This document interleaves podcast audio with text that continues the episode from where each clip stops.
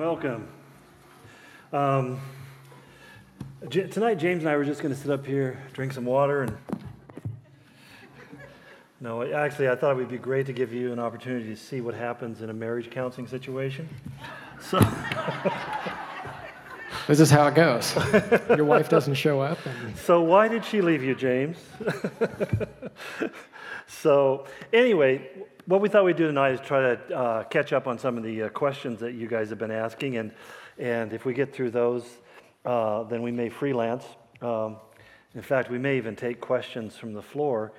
I have to admit, though, I mean, uh, inform you though that taking questions uh, uh, when you're talking about marriage relationships it's always a little awkward sometimes, a little dicey, you know. I mean, because when the like, wife stands up and says, "Well, you know, uh, I just I have a friend who's married to a guy who's a total jerk," and you know, before long you realize she's the friend and he's sitting next to her. So if we go there, would you just I don't know. don't make it obvious. Don't make it obvious. I just get very uncomfortable. hey, let's have a word of prayer and we'll talk. Father God, we thank you for the time that we have this evening and the opportunity to have a, continuing conversation about the issues of marriage and relationships. Um, they could get really complicated, Lord, just because we get really uh, confused and unclear a lot of times. And I just ask God that your Holy Spirit would help us and guide and direct us, Lord. And I really do pray that uh, as we talk about these things, that you're you would really uh, lead us to those things that are really significant and important in the hearts and the minds and the lives of, of all of us, Lord. Um, that you would just uh, miraculously, even prophetically, speak into this moment as we ask God for insight and wisdom from your word. We trust you for this, Father, and, and in Jesus' precious and holy name. Amen. So, James, what do we have on the list of questions? Actually, uh, the first one I think we should start with is something that I remember seeing it a couple weeks ago. Actually, um, not in the current card, so we're gonna we're gonna go off the fly right off the bat. But um, you talked about on Sunday. The, the, title of the message was "Help I Married a Sinner." Mm-hmm. Uh, but I think this question kind of applies to that. Uh, someone asked, "How do we prepare if we want to have a God-honoring, um, God-centered marriage? Um, looking to get married within a year or two? What are some practical steps?" Uh, that we can take in preparing for that? Um, that's interesting because actually I, that, that, makes me think of the, the passage that I'm going to be uh, teaching out of this next Sunday out of Colossians chapter 3. Um, and, and, Paul lays down a, a, couple of really simple principles about the Christian life, but I think that they're really tie in profoundly with this issue because what he says is um, in, in verse 18 of chapter 3 of Colossians, he says, Let the word of Christ dwell in you richly in all wisdom. And he says, And let the peace of God rule in your hearts. And those, those are uh, two things that we often don't give a lot of thought about. But the word let there is, it's really talking about allowing something to happen, allow it to take place. In other words, um, if I get up in the morning and say, you know, I just don't feel like reading my Bible and spending time with God, uh, and I'd rather watch the morning news and read the newspaper, I've just made a decision to allow something into my life and thereby uh, not allow something else to flow into my life. I'm not allowing the Word of God in because I'm allowing something else to take its place. And so when Paul says that, let, let, allow these things to happen, it's a attitude of life and heart and mind where we're simply saying, there are priorities and there are things that are essential, and I need to make sure that they're the first thing in the order of priorities in my life. So I say all of that to kind of get this, this idea that how do you prepare for marriage? Well, you prepare by working on your relationship with Jesus. Because if you've listened to what I've said over the last few weeks, I believe that everything in our marriage relationships begins with our relationship with God and flows out of that. And so, how do I have a, a meaningful prayer time with my wife if I don't have a meaningful prayer life in my own private time? And, and so, the way my wife and I approach it, we get up in the morning and um, we do, we, I focus on the most important thing first. I make a cup of coffee. And, and you know, I have this place, and I believe that you, you should have a place. I mean, I, I like the idea of sitting in the same chair, in the same place every day. it, I like those formation of habits because it puts my mind in the right position right away. But basically, we, both of us just kind of go into our own corners and seek God. We spend time in the Word, we spend time just in our own personal reflection and prayer. And we always realize that the beginning of relationship is, is always getting our own hearts right with God because we found that when we don't do that, the likelihood that we're going to encounter some kind of conflict later on in the day goes way up. It goes way up because you're not really hearing God. I believe that God uh, is always trying to prepare you in advance, giving you grace in advance of a situation and, uh, and you can, as Paul said to the Corinthians, don't receive the grace of God to no profit or no benefit. I think that we can, that God is always wanting to give me grace to prepare me for what's coming, but I can close my heart or my mind and not allow that to happen. It's kind of like somebody once said about the Bible read it before you need it. You know, a lot of people come to me and saying, "What? Uh, can you tell me a passage in the Bible that will help me with X, Y, Z issue in my life?" And my answer oftentimes is typically very smart alecky. But the answer really is I can say, okay, read this passage, read that passage. But my first default response is always, well, what I know, there, I know exactly the verse you need to read. You can find it between Revelation and Genesis. It's in there someplace. So just start reading there.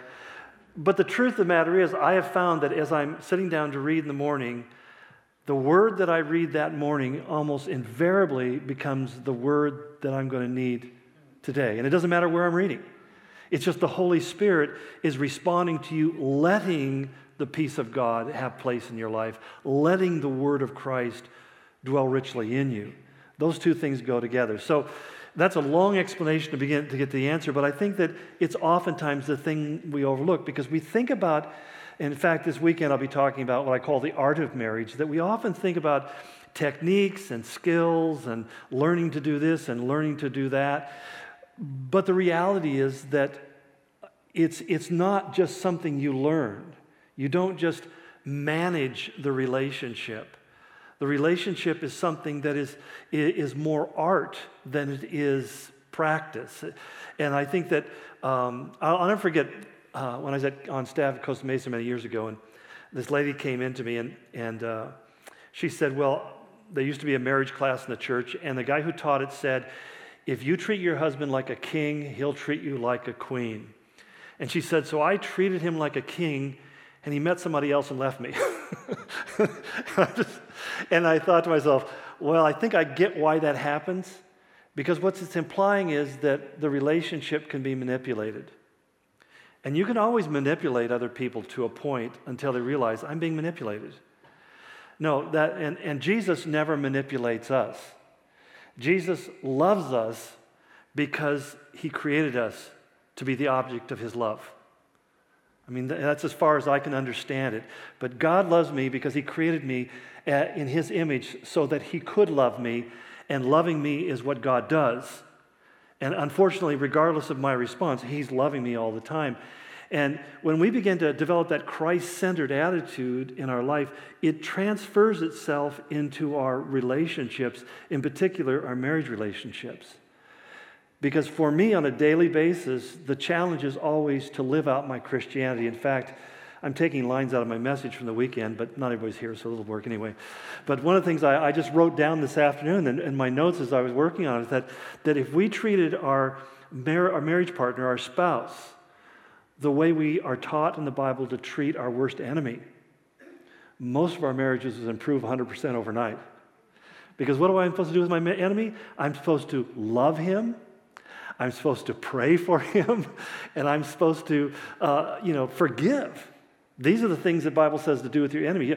Well, the sad thing I have found, uh, and I, my wife and I have been guilty this as well, where you find that you're not praying for each other, you're not loving each other, you're not forgiving each other. In fact, you're, you're, keep, you're beginning to develop, fill a basket full of uh, hurts and offenses and resentments.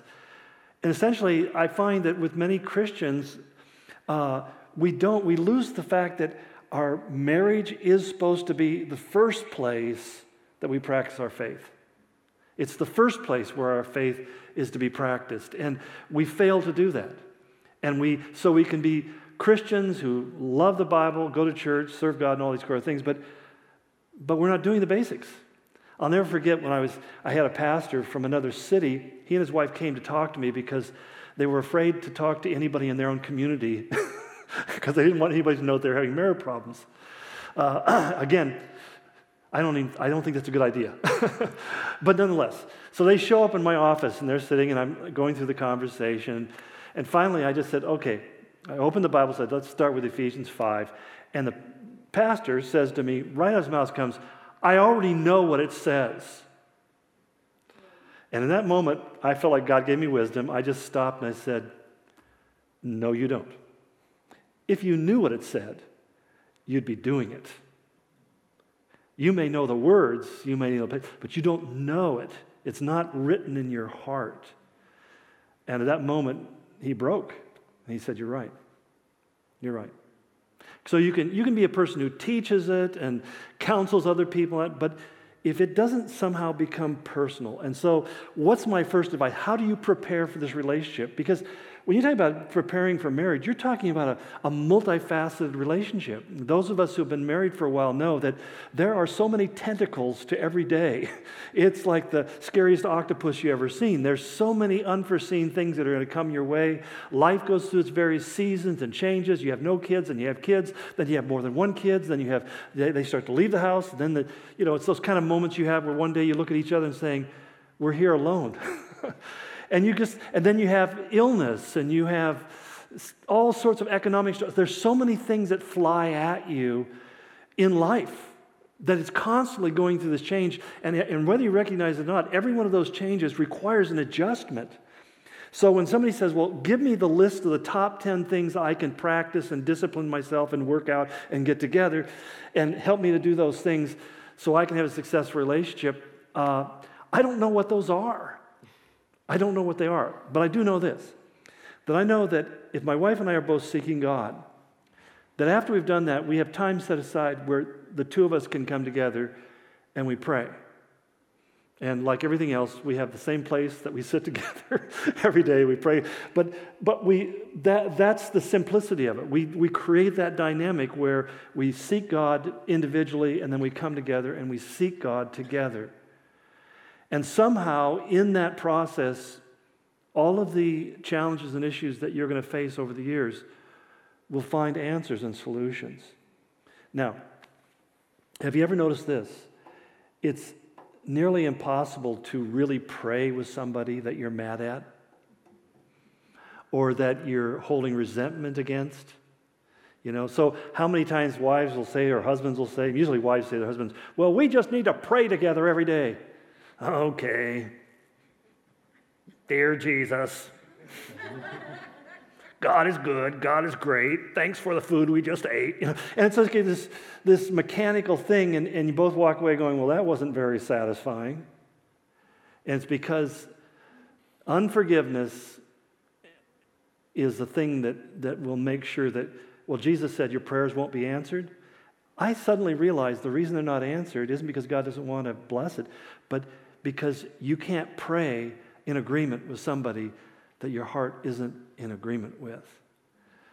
So it always comes back to that thing, living the Word of God. If I'm, if, if I'm truly committed to knowing and living and following the Word of God, it's going to impact me in a way that's going to force me to say, God, forgive me. Forgive me for resentments. Forgive me for holding on to hurts. Uh, just forgive me for all of that. And it even may lead you to saying to the, the, your husband or your wife, yeah, I need to ask you forgiveness. I've been really mad at you, and I know I've been short and irritable and so forth and so on. But I'm sorry. I, I know it's wrong. I remember when my wife and I, early in our marriage, she was, um, I don't know, I, I, don't know if you've ever heard this term PMS. You ever heard of that? Uh, and it was, you know, we, it was, it was we were, uh, uh, had been married many years. And all of a sudden, I, I noticed like every third month, there was like this three day period of, of frightening irrationality. Uh, you know, it was like a, it's like the guy said, if, if a tree falls in the forest and nobody hears it fall, is the man still at fault? You know, it was one of those kind of moments like, and I remember one time I sat down and I said, honey, you're just kind of ripping my head off and I don't, I don't think I did anything. And, and she said, no, you didn't. I'm just going through this thing and I can't help it. I'm sorry. I know it's wrong. I just can't help it. And it was, it was so cool because, I mean, at that point I thought, then, then okay. It's not, it's not personal.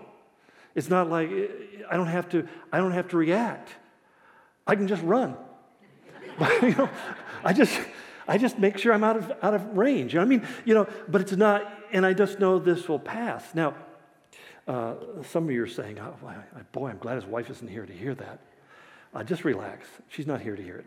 But, no, but it, somebody once asked my wife, does it bother you when he says that stuff? And her response was, well, it's true. I mean, who are we trying to pretend? it's true. And so there are all sorts of things like that. Now, I, am saying Lay's present here. I know that you've never been like that or gone through those kind of things, but uh, you know, it's for those other Lees that live in Richville. But the simple reality is, there are all sorts of things like that. And how do you prepare for them? Well, most of the time, you know, like that saying says, it's easier to ask forgiveness than to get permission. Well, it's kind of like that. It's a lot of times we do stuff we don't realize that it's coming out of us. All the time. Uh, I'll be, I get so tunneled in. I, I have this, inherited this my father. When I focus, I begin to tunnel. I think I might be a little, uh, maybe I have Asperger's or something. I don't know. I, but I just, I just kind of little autism there or something. I just, I just focus, and the rest of the world goes away. And my wife will talk to me, and I'll, I don't know the tone of my voice, but there must be one. Because I'll say, What? And she would go, Well, you don't have to get upset about it. Well, I'm not upset. But you know, then suddenly we have this, this conversation that we have to pursue to work through all of that stuff. that kind of stuff ha- happens, right? I'm not the only one, right? Okay. all the guys raised their hand. The women just went, You're just giving him permission to be a jerk.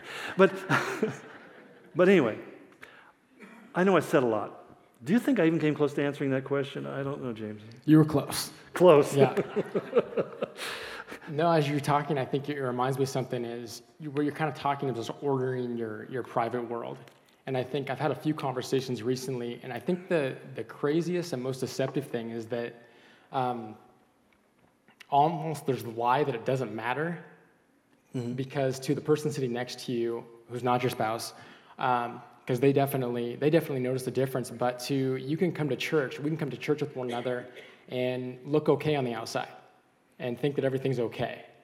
Um, and so you can start to think that it doesn't matter if we do this, if it doesn't matter if we if we pray together, if we're reading our Bible together, if we're doing these things. Um, but mm-hmm. what I hear you say, and that's that's the way that marriage was made to be. Yeah. You wrote a book or something like that. Yeah, yeah. Yeah.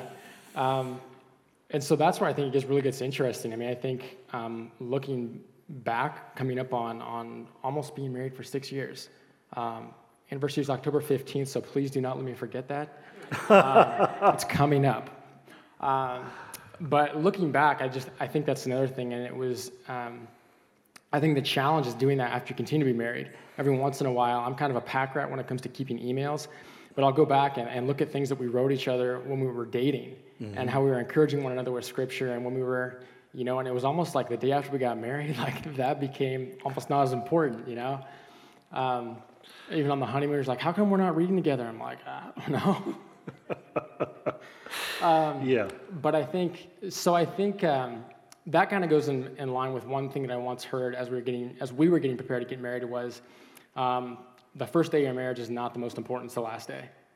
And so I think it's just that continuing, that continuing thing, um, starting it off right and then continuing to do that. Mm-hmm. Um, and challenge for me, obviously, is it's my job that, that God gave me to lead my family in doing that. Yeah. And um, just as you said, there's always something that comes up to, to not want to read or to not want to. It's not a convenient thing to do, or something will come up to distract you. Uh, and it's not always easy to it seems like we can we can learn about we can read all the right things and be like this is how i'm supposed to lead my family this is how i'm supposed to lead my marriage um, But as you just said, well, if you really knew it, then you'd be doing it. Yeah. So, Well, we, uh, I've been talking with uh, the guys at Moody Radio, and one of the things they were talking about possibly like having Gary Chapman come and do a seminar here on the five, the, the five languages of love. And uh, it got me thinking because when we talk about the language of love, it's, it's really different for different people. And you can't, you, have to learn that. You know, I mean, I, I had to figure out what said love to my wife. And I certainly found out very quickly what didn't. But it's, it's that intimate knowledge of understanding the other person because uh, I found out that my study at home, if I keep it really neat and orderly and everything in its place, that, that that's the language of love for my wife. I found that if I help her clean the house, that's a language of love. If I take the list, and believe me, why my wife has lists. She is a list writer. if I take the list and I go through and get the things taken care of, that's her language of love. And it's, it's a funny thing because I mean, there was, I wasn't certainly raised that way.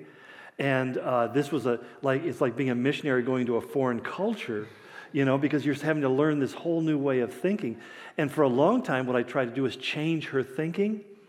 And I, I, realized it's trying to rewire a person. It's trying, to try, trying to, to make a, a, a PC into a Mac, to make an Android into an iPhone. I mean, you know, to make a, a, a tortoise into a crab. I mean, this is just not going to work because God made this person who they are. And for my wife, it's, she says, I can't help it. I look, I look at things and I just start organizing them in my mind. And you realize that, that this is how different people function. And learning to, to love someone means that you have to begin to learn the love, the things that are going to challenge you. For me today, I'm a far more organized person. I learned organizational skills not because I wanted to do it professionally, but because I didn't want my wife to hurt me. So, you know, it's like, it was just like, you just, you just learn these things. And I suddenly I discovered as I became significantly more organized. I mean, uh, quite honestly, you, you go in my garage, everything has a place. Every, I mean, it's all real organized and neat. I painted the floor of my garage just last weekend. I washed the floor in my garage and cleaned it so that there would be no mud or dirt or soil on it. I even washed off my tires so that when I drove them back into the garage, they wouldn't leave a mess. Is that sick or what? I was not raised this way. but I know that it makes, it, it makes my wife's heart flutter and there's just huge payoffs for me. So, you know, just these, it's a, it's, it's a, it seems like a crazy thing, but there's so many of those kinds of things you have to, you have to learn through the interaction. And that's uh, part of the idea of, of not discounting what you don't understand about someone else, but just realizing that the fact that they're different doesn't make them lesser. Or, you know, and even I think where we men get caught in a trap is when we say, well, that's the way women are. And I think that that right away begins to express a, an arrogant uh, attitude that's going to create problems because arrogance always creates problems in relationships. It, it goes the other way too. When women say, well, you know how men are. You know, one time my wife said to me, oh, you think you understand women so well. I said, no, no, no, no. Honey, I, I don't understand anything. I'm totally clueless. I'm totally clueless. And because she was operating under the premise that I thought I knew how she worked. I don't. It's a surprise every day. You know, I mean, really, I discover something new every day. That, that really bothers you? I, I thought you liked that. So, I mean, I, it's always a, a, a realm of discovery. And if you don't maintain that flexibility in yourself, if you are a person who is saying, I don't want to have to change, I don't want to have to grow, uh, uh you know, I don't want to have to ever, like I say, the, the key to successful marriage is repentance and forgiveness. You know, being able to say, I am sorry, and for the other person to say, I forgive you. Those, and, and let me tell you, if you get married, for whoever asked the question, is it married? I'm just telling you, when you get married, you're going to have to learn how to say those words a lot. A lot. Because I'll do something or I'll say something or react to me. I'm not meaning to be rude to my wife or disrespectful or uncaring. I just, in one of my spaces.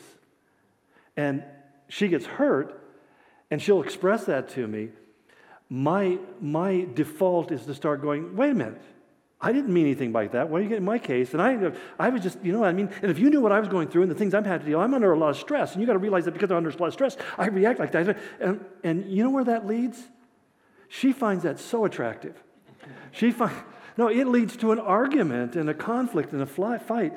And it took me a long time to come to this place where when I do that, that instead of going there, I just said, wow, I am sorry. I, I didn't mean, I didn't realize I was doing that.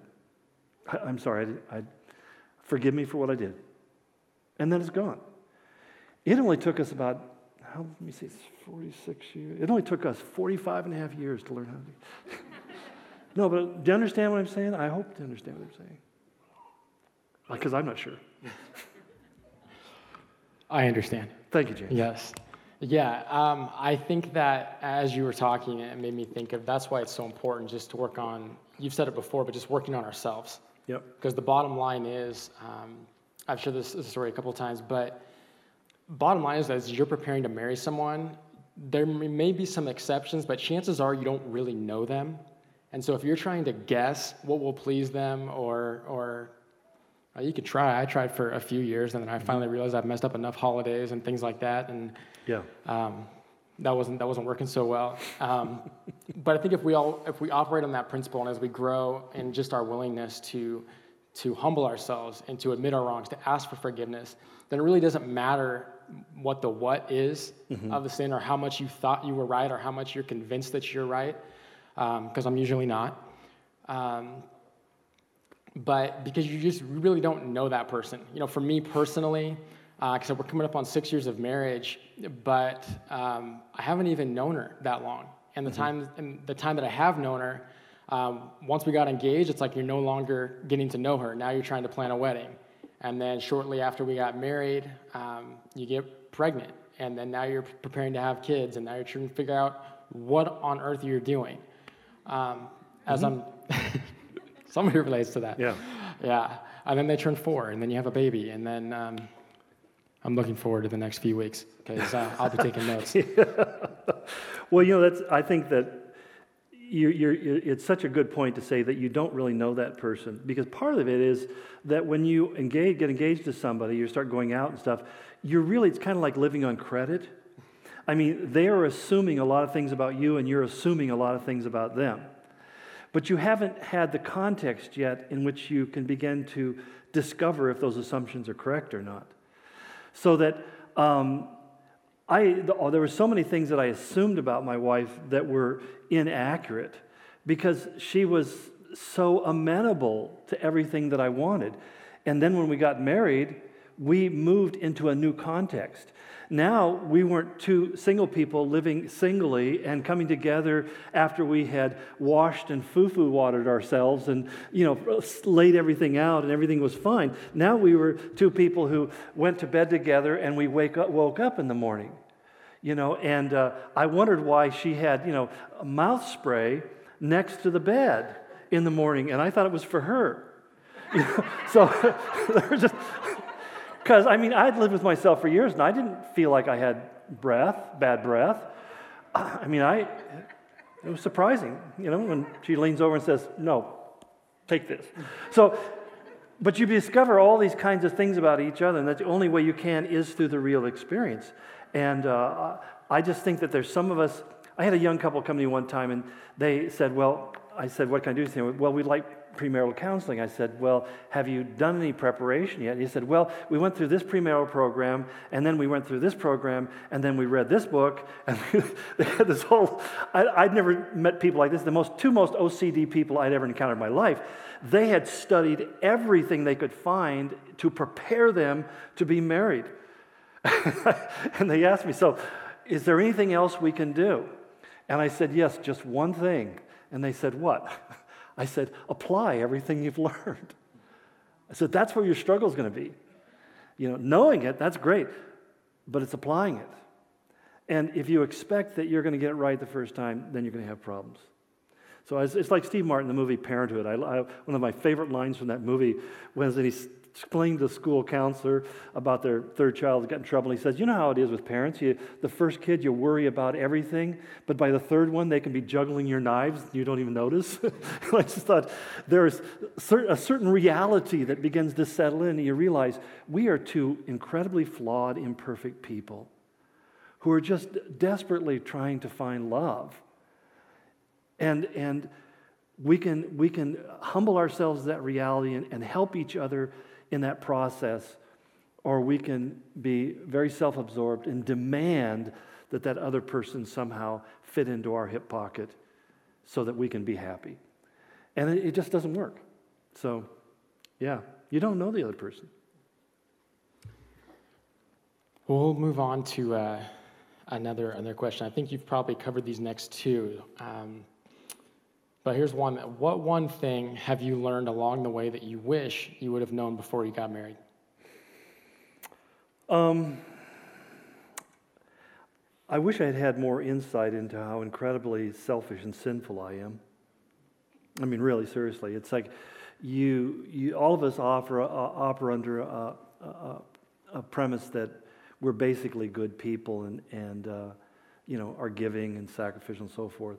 But you, you never really realize how selfish you are until you have a newborn waking you up every two hours. I mean, it's, and, and I don't mean to take away from that, but it's exhausting. And you know, you know, I remember my wife one time looking at me and saying, Do you realize that I have been changing diapers every day for five years? And it suddenly hit me.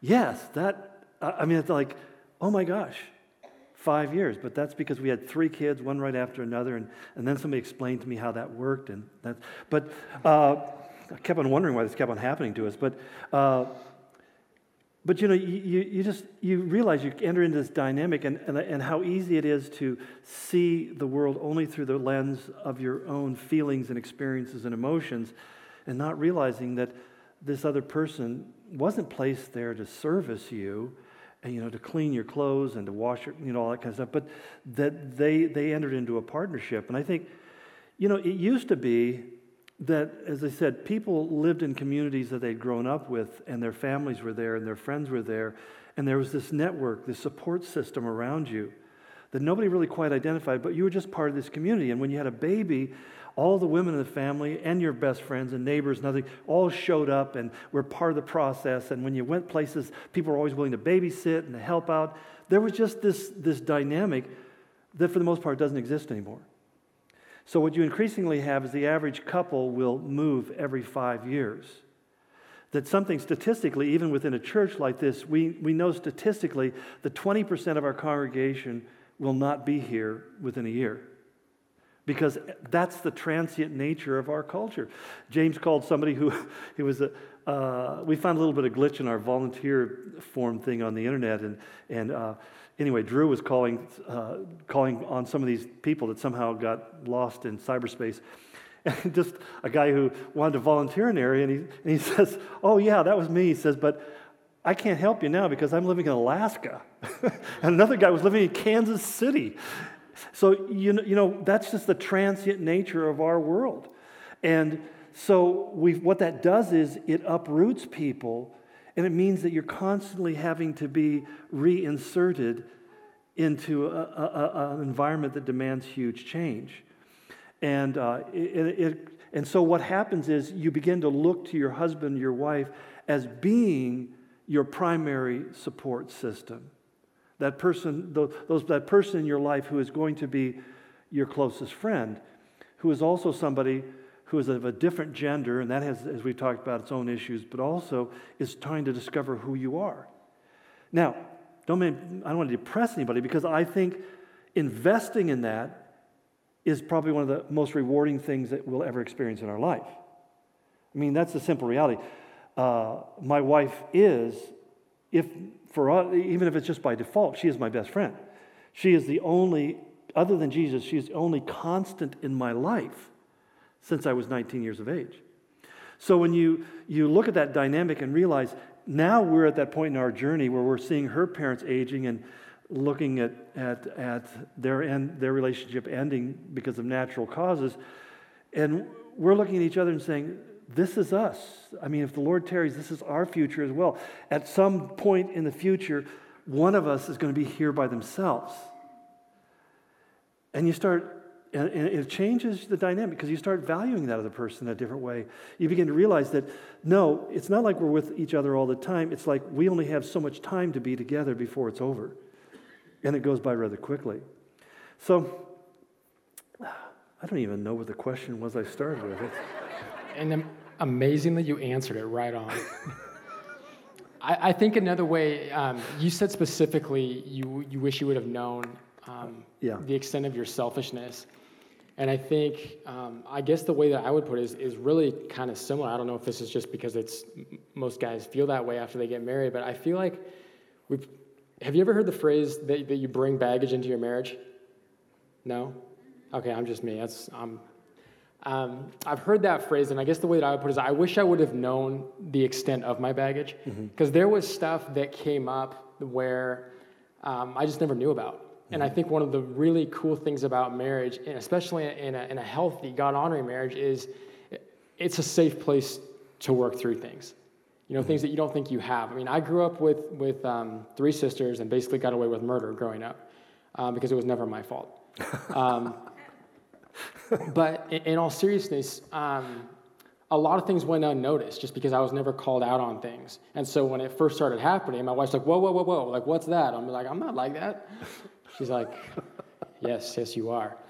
Um, so I think I wish I would have known those types of things because I got so comfortable with them that um, you've said this many times before, but the older you get, the harder it is to, to break habits that you've formed. Mm-hmm. And so, after thinking that this was something that was totally okay for many, many, many years, um, and then having someone come along who sees every move that you make and uh, realizing, wow, I've got this thing I didn't even know that existed um, that needs to be dealt with.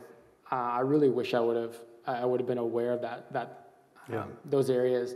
I think it kind of goes into how do you prepare it is just to try to be as real as possible with yourself. Mm-hmm. Um, don't look at yourself um, either more negatively or positively than you should, as well as the other person. Um, but I figure since uh, I see I see the clock winding down, so I figure we'll just we'll just end with um, kind of a big one because I think this is probably the, the as I read this question, I think it's one that a lot of people are asking but maybe afraid to ask. Mm-hmm. Um, but this is directed to, to a husband or a wife, so we'll just, we'll just make it towards both. But how can I get my spouse to hear my request for help without hearing, quote unquote, nag, nag, nag? Mm-hmm. Is there a secret language I should use? Yeah, just stop nagging. uh, yeah, you know, that's, I, yeah, I should ask my wife how I should answer this because, um, you know, I think, I think the first thing that is to understand something that's the dynamic that's going on. That when a husband or a wife uh, registers a complaint to their spouse, however they do it, um, I mean, you have to begin with the realization that most of us are not good at, at registering complaints on any level. And so we, we kind of may say it wrong, and it's easy to offend each other and to be offended by that because it's not said in the right way. And we react to the way something was said or how we think that what they're saying is really the, the message behind it. You know, you don't love me, you don't like me, you, don't, you think I'm stupid, blah, blah, blah, blah, blah. Because, you know, I mean, I had to deal with that because my wife has this way of looking at me when I do something really stupid that without saying it, says it. What's wrong with you? so it's like, uh, and, and I do a lot of things without thinking because I'm thinking about something else. But I think you need to understand that God is at work in everything. And he's, at work on you in everything. So that uh, no matter what happens, God speaks to us. You need to believe that God is speaking to you through whoever. So that if you get pulled over by the police officer and he stops you on the road, and like happened to me one time, I was taking Brian, it was a little kid, I was taking him to school, and I pulled up to a stoplight and I'm looking around. There's no cars, a four way stoplight, and there's no cars anywhere. And so I just looked left, I looked right, I looked around behind me, I thought, there's nobody here. Hey, I'm late. Gunned it, and went right through the light. I don't know where he was hiding. I don't get more than 100 yards down the road, and I've got Christmas trees, have Christmas lights behind me. And I pull over, and the officer gets out and walks up to me, and he says, Do you realize you just went through a red light? And I said, Oh, yeah. He said, Why did you do that? And I said, Because I am a stupid idiot. he said, What? I said, I am a stupid idiot.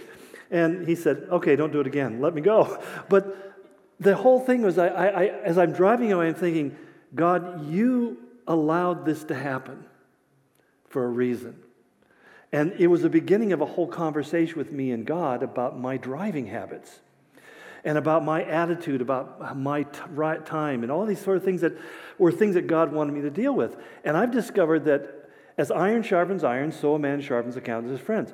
My wife's criticisms of me and my criticisms of her are things that God uses to deal with us. So if you're frustrated with your spouse and they're doing certain things, they, the, the first place is to begin by asking the question God, why are you allowing them to irritate me in this way? Seriously. Why are you allowing them to irritate me in the way that they're irritating me right now? Now, you don't have to admit to your husband or wife right now that there are things they do that irritate you, but I know there are. You know, there are things that they do that irritate you, and some maybe even frustrate you. But it's kind of like, you know, I love the story Chuck Smith told one time. Because uh, he said uh, one day his wife called him up at the church and said, Hey, uh, I was just thinking, uh, why don't we go out to dinner tonight? He says, Yeah, that's a great idea. He says, uh, I just heard about this restaurant. And he, she said, No, I don't want to go there. And he says, Well, there's another place I heard about. And she says, No, I don't feel like that either. And he went through two or three different ones. And then she said, You know what? I was just thinking there's this new restaurant uh, that opened up. Why don't we go there for dinner? And she said, He said, Great. I'll pick you up and we'll go to dinner. So they went to dinner, had a great time. He got back next day. He said, I'm in the office. I'm thinking to myself, That was so much fun. I want to do it again tonight. It's just I called my wife up and I said, Honey, uh, would you like to go out dinner tonight? And he said, she said, yeah, that'd be great. He said, well, I, was, I just heard about this restaurant. And she says, oh, no, no, no. You got to pick last night. Tonight's my choice. I just, I just died because my wife and I had just had this conversation. And I'm sitting saying, wait a minute, I didn't, how does it that I'm getting a choice when I didn't actually get to choose? Well, things like that can really begin to get under your skin with each other, right? It begins to irritate you. And because sometimes I'll, my wife, I, am so, I'll, my wife will say, Well, I want to do this and I want to do that. And I say, Want to buy this, this color of carpeting? I said, Well, okay, whatever you want, let's go look at it. And we'll look at carpet samples and go through all this stuff. And, and finally she's saying, Well, why are you making me choose? Why don't you choose something? And so I said, Okay, I'll choose this. And she goes, You think I like that? And so it's like, and I said, That's why I wasn't going to choose because it may be, well, anyway the, it gets into the whole thing of what she really was looking for is for me to be engaged in the decision making process. It took me a long time to figure that out. But you see, what we have to understand is that these kind of things happen and are allowed by God to happen because He's trying to work at us first. And that's why, you know, when, when Jesus put it this way, He said, Before you try to take the splinter out of your brother's eye, first take the beam out of your own. And so it's one of the hardest disciplines, I think, in the Christian life to ever learn is when something goes wrong, to start and say, okay, God, where did I fail? Because I even say this to people who've gone through the tragedy of divorce. I don't say this lightly, and I don't want to be unkind. But really, as terrible as that is, and as, as awful as the other person may have been, and as guilty as they may have been, there's still a huge amount for you to learn. And that's where I think that the healing that the person going through divorce yearns for begins with simply coming to God and saying, God, teach me why that happened. Teach me why that happened. As I, I said to a, a, young lady one time, her husband beat her up and threw her out, and it was, it was a really bad, bad situation. And uh, we're talking, and she's going on about how terrible he was, and I couldn't disagree. I knew him, and she was right. But finally, I just, the Lord just spoke to me, and I asked her a simple question. I said, Honey, you need to ask yourself this question Why did you marry him? Why did you marry him? What is it in you that made you overlook the things that you knew were there and marry him? Because if you, I said, if you don't learn that lesson, you'll end up going back and marrying another guy and it'll turn out just being, like, being just like Him. So that God is, is always wanting to disciple us, He's always wanting to teach us. And, and, and I find that uh, it's, you know, when my wife and we were driving on vacation on our road trip this year, which was so much fun, as we're going across the, the going down the highway, and, and you know that they had uh, this very generous speed limit of 80 miles an hour, a lot of parts of the country, and you know, and I'm doing 90. And, and, and my wife just had a very simple question to me. He says, if it's 70, you've got to go 75 or 80. If it's 75, you've got to go 80 or 85. If it's 90, you've got to go. I mean, you know, he says, what, what is it with you? Why do you always have to, to exceed the speed limit? I, haven't, I still haven't come up with the answer to that. But I had to honestly say, you know what? I don't know why, but I probably should start trying to figure out because you're right. Why do I do that? I, and I think that there's a thousand things like that in our life that, that are going to come up. And, and we really need to get in that kind of attitude of heart saying, okay, God, why am I in this situation? What is it that I need to change? Because, you know, God uses stuff. He uses stuff all the time. He never, there's nothing that touches my life, your life, that isn't allowed to touch our life. And when it does, it's a discipleship moment. And many times I find people just get caught up in the, in the, in the whirlpool of hurts and resentments and bitternesses. You know, it's just, uh, I remember we went through some, some kind of dicey seasons here a while back, and uh, I remember one of my friends saying, So, why did all that happen? And I said, Well, tell you the truth, the only thing that I've been able to conclude is you reap what you sow. I said, somewhere I sowed some seeds that now I'm reaping. And I need to, to spend time with God and figure out what those were. Because I found that there's no satisfaction in blaming other people. there's just, and there's no solutions, and there's no healing, and there's no restoration. Where healing comes is when you simply saying, God, I sow a seed and I reap, reap the consequences. Okay, where's my responsibility in all this? Because again, you've heard me say it many times you can't change anybody else except yourself. Don't waste your time trying to change somebody else. Change you. And just say, okay, God, what am, what am I need, what do I need to learn? And I look back on it going, you know, that it was invaluable to me. It was absolutely invaluable to me, the things I've learned. And there are so many times, seasons in my life where I said, God, if in your mercy, never allow me to ever go through that ever again, because that really hurt like nobody's business. But thank you, because I never would have learned the things I learned if I hadn't gone through those things.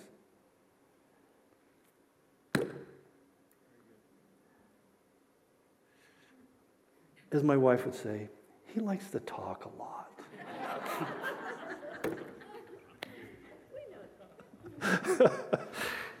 I know you'd never noticed that, but okay? Thank you. You're welcome. Thank you. Father God, we, uh, we just thank you for the time to just talk about stuff and kind of hit topics that we don't often always get to talk about and, and get off topic on things that we don't often get off topic of. I just pray, Lord, that your Holy Spirit would take both the intentional things and the ramblings, and they would become good seed in our soil of our hearts that would help us to grow. In the end of the day, Lord, the, the whole Christian life living out the Christian life always comes down to being able to repent, to confess your sins, to recognize them and confess them, and, and secondly, just to ask for forgiveness. And I thank you, Lord, that it's really that simple. And I pray that in our marriages, we would be able to bring that simplicity into the relationship. That regarding my husband or a person's husband or their wife, or even somebody that even a broken relationship and a destroyed relationship. That we still have only two things that we can do we can, we can confess our own failures and we can forgive.